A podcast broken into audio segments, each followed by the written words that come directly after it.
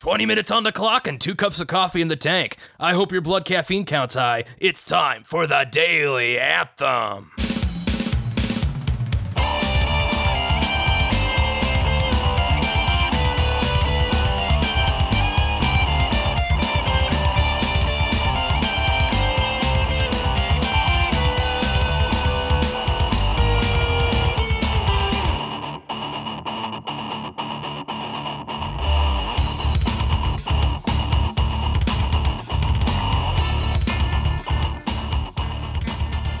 Well, I'm here, you're here, let's do a podcast. Hello everyone and welcome to episode 5 of the Daily Anthem Podcast. Episode 5, and looking at the date, that puts us at just about a month, close enough. Happy 1 month anniversary, lovely listeners. Not sure why you hold me in enough esteem to keep listening to me, but hey, I'm not one to look a gift audience in the mouth. Let's jump straight into what the Daily Anthems were for the week preceding today. Looking at Monday through Friday, September 28th through the 2nd of October, we had on Monday, Mene by Brand New, one of their singles that was released in April. I'm not sure what the new album that they're teasing is, but I'm looking forward to it. Tuesday, we had the song Here to Mars by the band Coheed and Cambria. That new album is coming out, coming up here real soon. Wednesday, we had We Can Breathe in Space, They Just Don't Want Us to Escape by the band Enter Shikari. If you've never heard of Enter Shikari, imagine a spasm on a synth with some punk and screaming and such in the background. It's a lot of fun. A little crazy, but a lot of fun. Thursday we had Counting Me Out by the band XXI. I know we talked about them a little while back. They're one of the newer entrants into the Tooth and Nail family. They deserve some love. And then Friday we had I Am by the band Hands Like Houses, a band that was suggested to me by way of anonymous suggest feature on the Tumblr page. You know, if you want a shout out, you got to have your name on there. Are you ashamed? What's wrong with you? Nevertheless, thank you for the recommendation. Hold on one second. Let me just do a little quick mic adjustment. It was trying to pick up every time I breathed, which was just wonderful to listen to, I'm sure. Sounds like I just ran a bloody marathon, which I can assure you I didn't, because I couldn't. I get winded just going downstairs. Anyway, moving on. Let's look at some new releases for next week, specifically October 9th. We have City in Color releasing If I Should Go Before You. Coheed and Cambria, talked about them a little earlier, releasing The Color Before the Sun. I'm really excited for that one. Mayday Parade are releasing Black Lines. And I'm not quite sure why I threw it in there. Maybe it just is padding, but Toby Keith is releasing 35 Mile Per Hour Town, or MPH, if the initialism is important somehow. So, I'm not a huge country fan, although I do live in the great country state of Wisconsin, as surrounded by the rural, but I myself do not particularly enjoy the twang. That said, I judge you all thoroughly for enjoying something so horrendous. No, but really, Toby Keith, come on now. But I forgive you, nevertheless, because you're listening to me, which makes you awesome. Well, on to the good stuff. Let's talk about the Pope, which, I will be honest, are 5 words I never thought I would say on a music show. But nevertheless, he's found a way to make it on here, because I'm sure that was his intent. He's releasing a prog rock-inspired album, apparently, called Wake Up, dropping in November and approved by the Vatican, intended to spread his message of hope, faith, and unity. All wonderful subjects, but I'm just kind of curious, who does he think he's going to reach with that kind of album? Who's going to listen to that? Apparently, it's going to have a lot of, like, speech excerpts and, like, maybe some hymns, and apparently, and all set to quote-unquote, musical accompaniments ranging from pop rock to Gregorian chant. Who is this for? Who is looking for, like, a prog rock album filled with the Pope talking and apparently speaking in a bunch of different languages? I mean, don't get me wrong. I think it's hilarious, but I mean, and you know, the themes, that's great, that's good. I'm all for it, but it just seems very, very gimmicky. I mean, I don't know what gimmick it is. Apparently, it's just another way for Pope Francis to endear himself to a world that has already pretty well embraced him. He's well-loved. But on the opposite side of being well-loved, Chris Brown was apparently denied visa to Australia based on the grounds of his character. I guess there was like some kind of activism group called Get Up, and they created an online petition calling for him being banned from entering the country. And who says those petitions don't do anything? They got Ellen Pao ousted from Reddit as CEO, and Chris Brown banned from Australia. So I guess that's a couple of wins. But I guess Chris Brown has been using Twitter to plead his case that he should be able to get into Australia and, quote unquote, raise awareness about domestic violence. You know, I mean, when he says raise awareness, is he trying to tell us how to do it better? Because the point isn't that so much as stopping it, Chris. Just saying, if we want lessons on how better to roundhouse our significant others in the face, you better believe you will be raising all kinds of awareness. But, you know, what's interesting is Get Up has since apologized because they see that the part that they played in it was more supporting of a racist narrative that black men are more violent. Because I guess Australia had also blocked visa for Tyler, the creator, but they had let in like white musicians and artists that had similar backgrounds. So people that have done the same thing but weren't people of color, as kind of creating what they called a standard that was inconsistent at best, racist at worst, to use their words. So I could appreciate that Get Up is at least, you know, they're realizing that they're being inconsistent with who they're blocking at the gate. But that said, Chris Brown is not only banned from Australia, he's also not let into like Canada and Britain. Yeah, so now there's at least 3 places that Brown can't get in. By Brown, I mean Chris Brown, not specifically the people of color. I guess I have to be careful when your last name is also a pigment. That's dangerous, dangerous. But speaking of domestic violence, not to mention inconsistent and dangerous, I want to bring up something that came up as a topic of conversation with a buddy of mine when we were discussing the Lost Prophets travesty that I brought up last week. He reminded me of a story about the frontman for Christian metal band As I Lay Dying, one of the long-running godfathers of Christian metal. Apparently, that guy, Tim Lambesis, he tried to have his wife assassinated. That's right. He tried to hire an undercover detective who was apparently posing as a hitman to kill his wife. Which, let's just put it this way. That's not how you go about divorce. I mean, that's a little extreme. I mean, I know that push comes to shove, it takes two to tango, but let's face it, having someone killed is almost always going to be an overreaction. Almost always. So it came out in court, though, that his estranged wife, in her testimony, it came out in court that he'd actually been an atheist for years, which kind of quells some of the discomfort that people were having about somehow a Christian doing this. But, I mean, not to say a Christian is above having someone killed. I mean, I would hope most people would be above having someone killed, let alone somebody who happens to have Jesus as their Lord and Savior. That should not be the only stipulation to not killing someone. But it was really surprising, you know, for one, that somebody who espouses Christian morals, quote unquote, was doing this, but then to find out that, no, he's not a Christian. He's been an atheist for years, which, okay, fine, that's fine. But then why were you performing as a Christian metal band?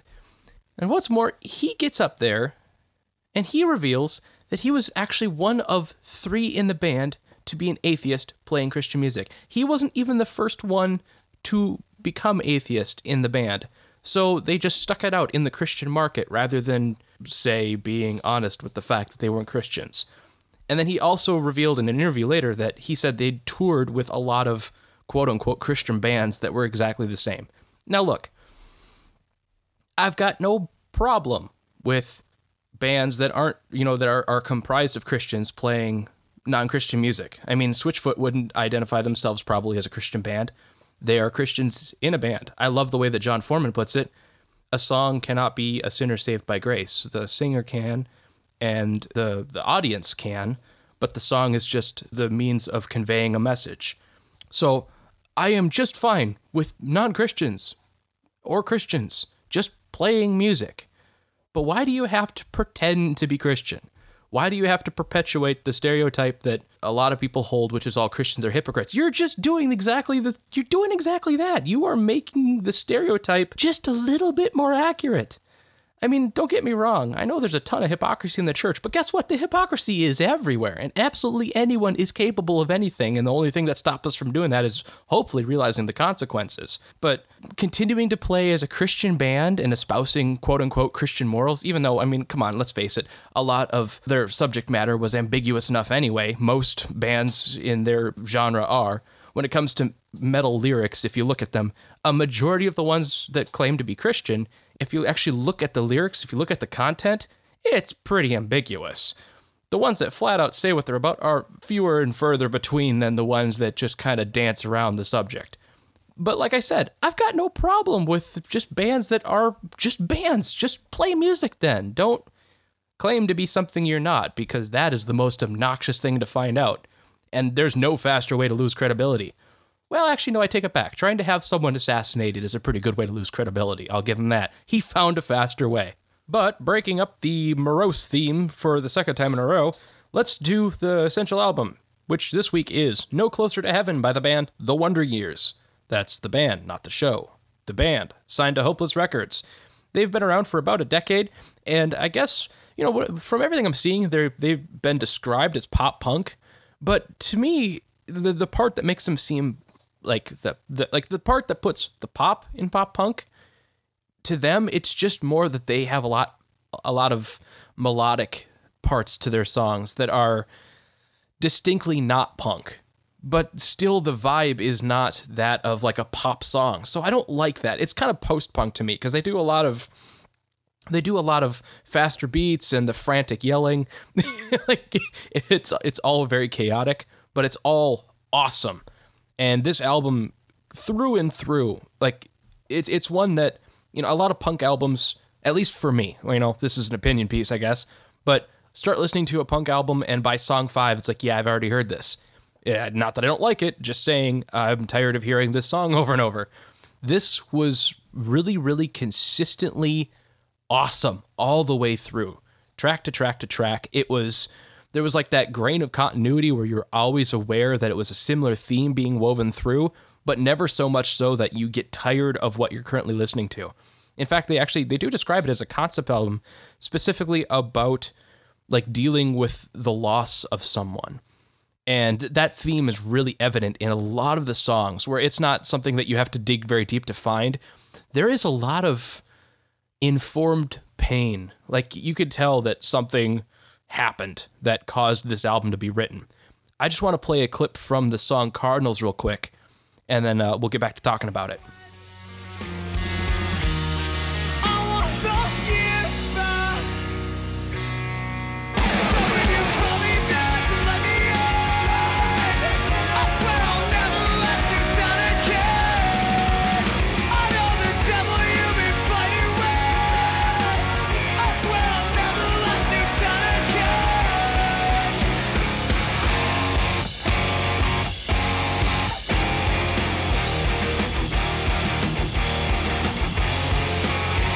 So there you kind of get the vibe of what a lot of their music is going to sound like as far as the tone goes.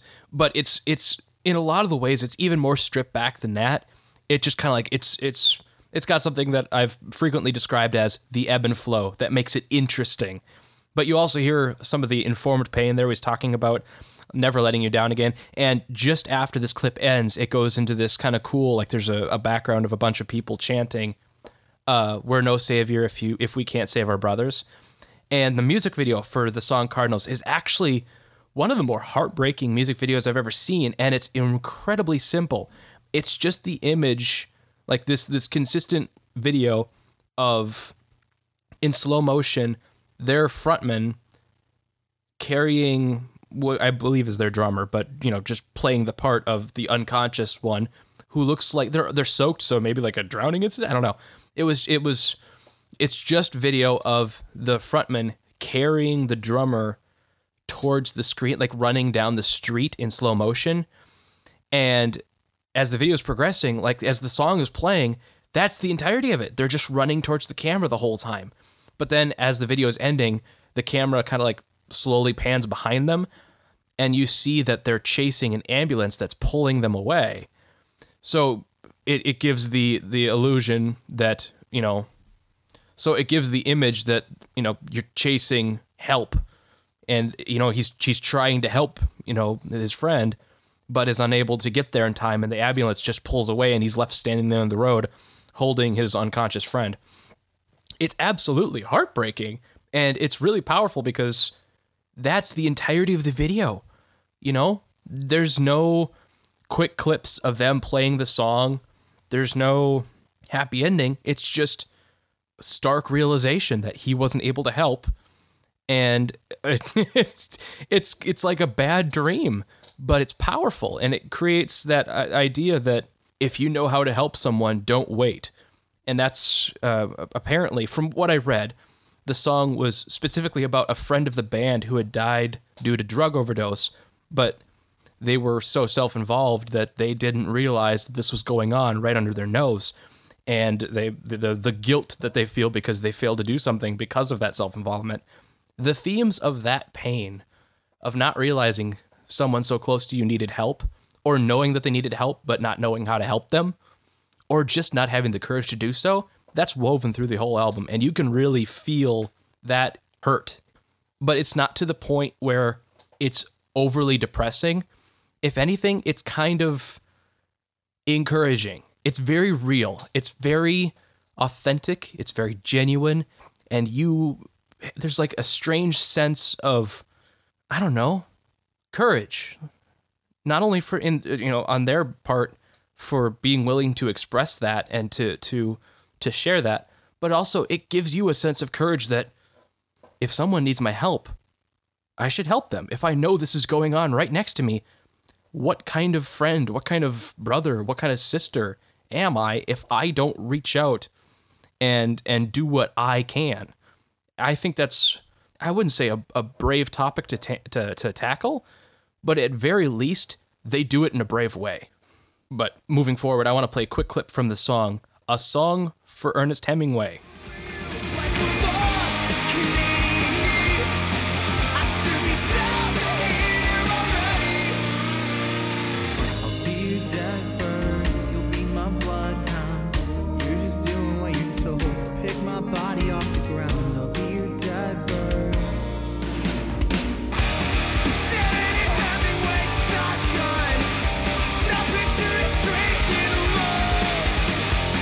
So there you get a pretty good picture of the back and forth that I was talking about, where it mellows way out and it has that really cool, like, little harmony in the background, and then it kicks straight back into kind of the more punk verse.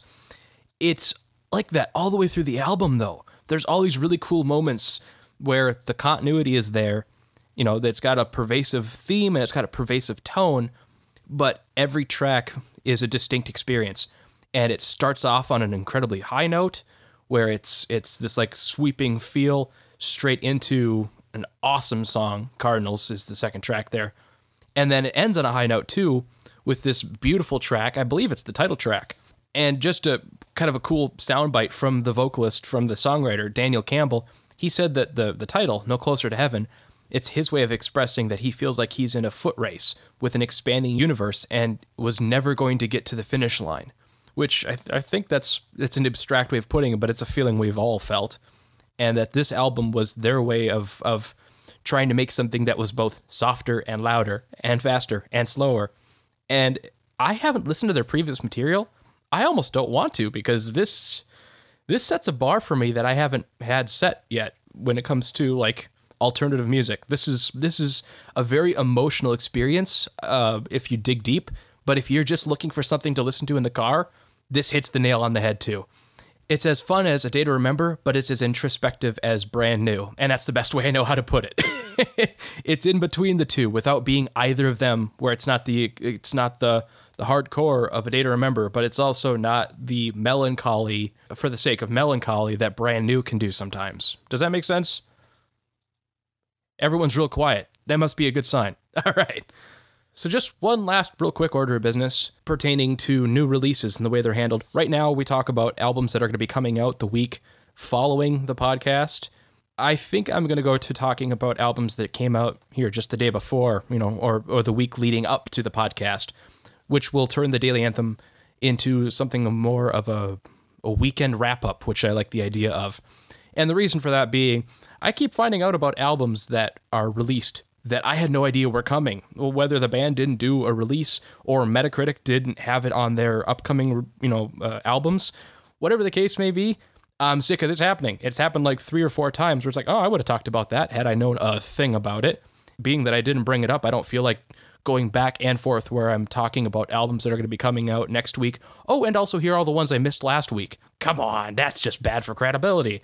So I'm going to go towards talking about albums that just came out, which will also give me a chance to like do some quick opinions about what I think about the albums that just came out.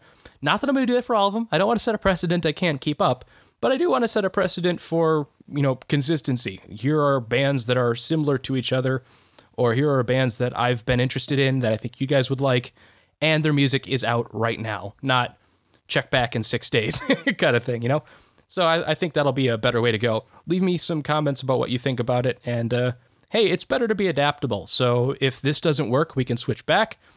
Or who knows, maybe we'll just cut all the segments and it'll just be a half hour of me singing Mahna Mahna into the microphone. Well, thank you so much for listening. I mean it. You're awesome. We're going to resume tweeting Spotify links to new and favorite songs from a variety of genres on Monday. You can keep up with that on Twitter at @the_Daily Anthem. You can also head over to thedailyanthem.tumblr.com. That's our hub for all things Daily Anthem. You can click over to all of our social mediums there, especially to facebook.com/thedailyanthem. We'd appreciate if you went ahead and clicked like. It's not that hard. It's just a couple flicks of the wrist and a touch of the mouse. That sounded kind of weird. Anyway, thanks so much for listening. Peace.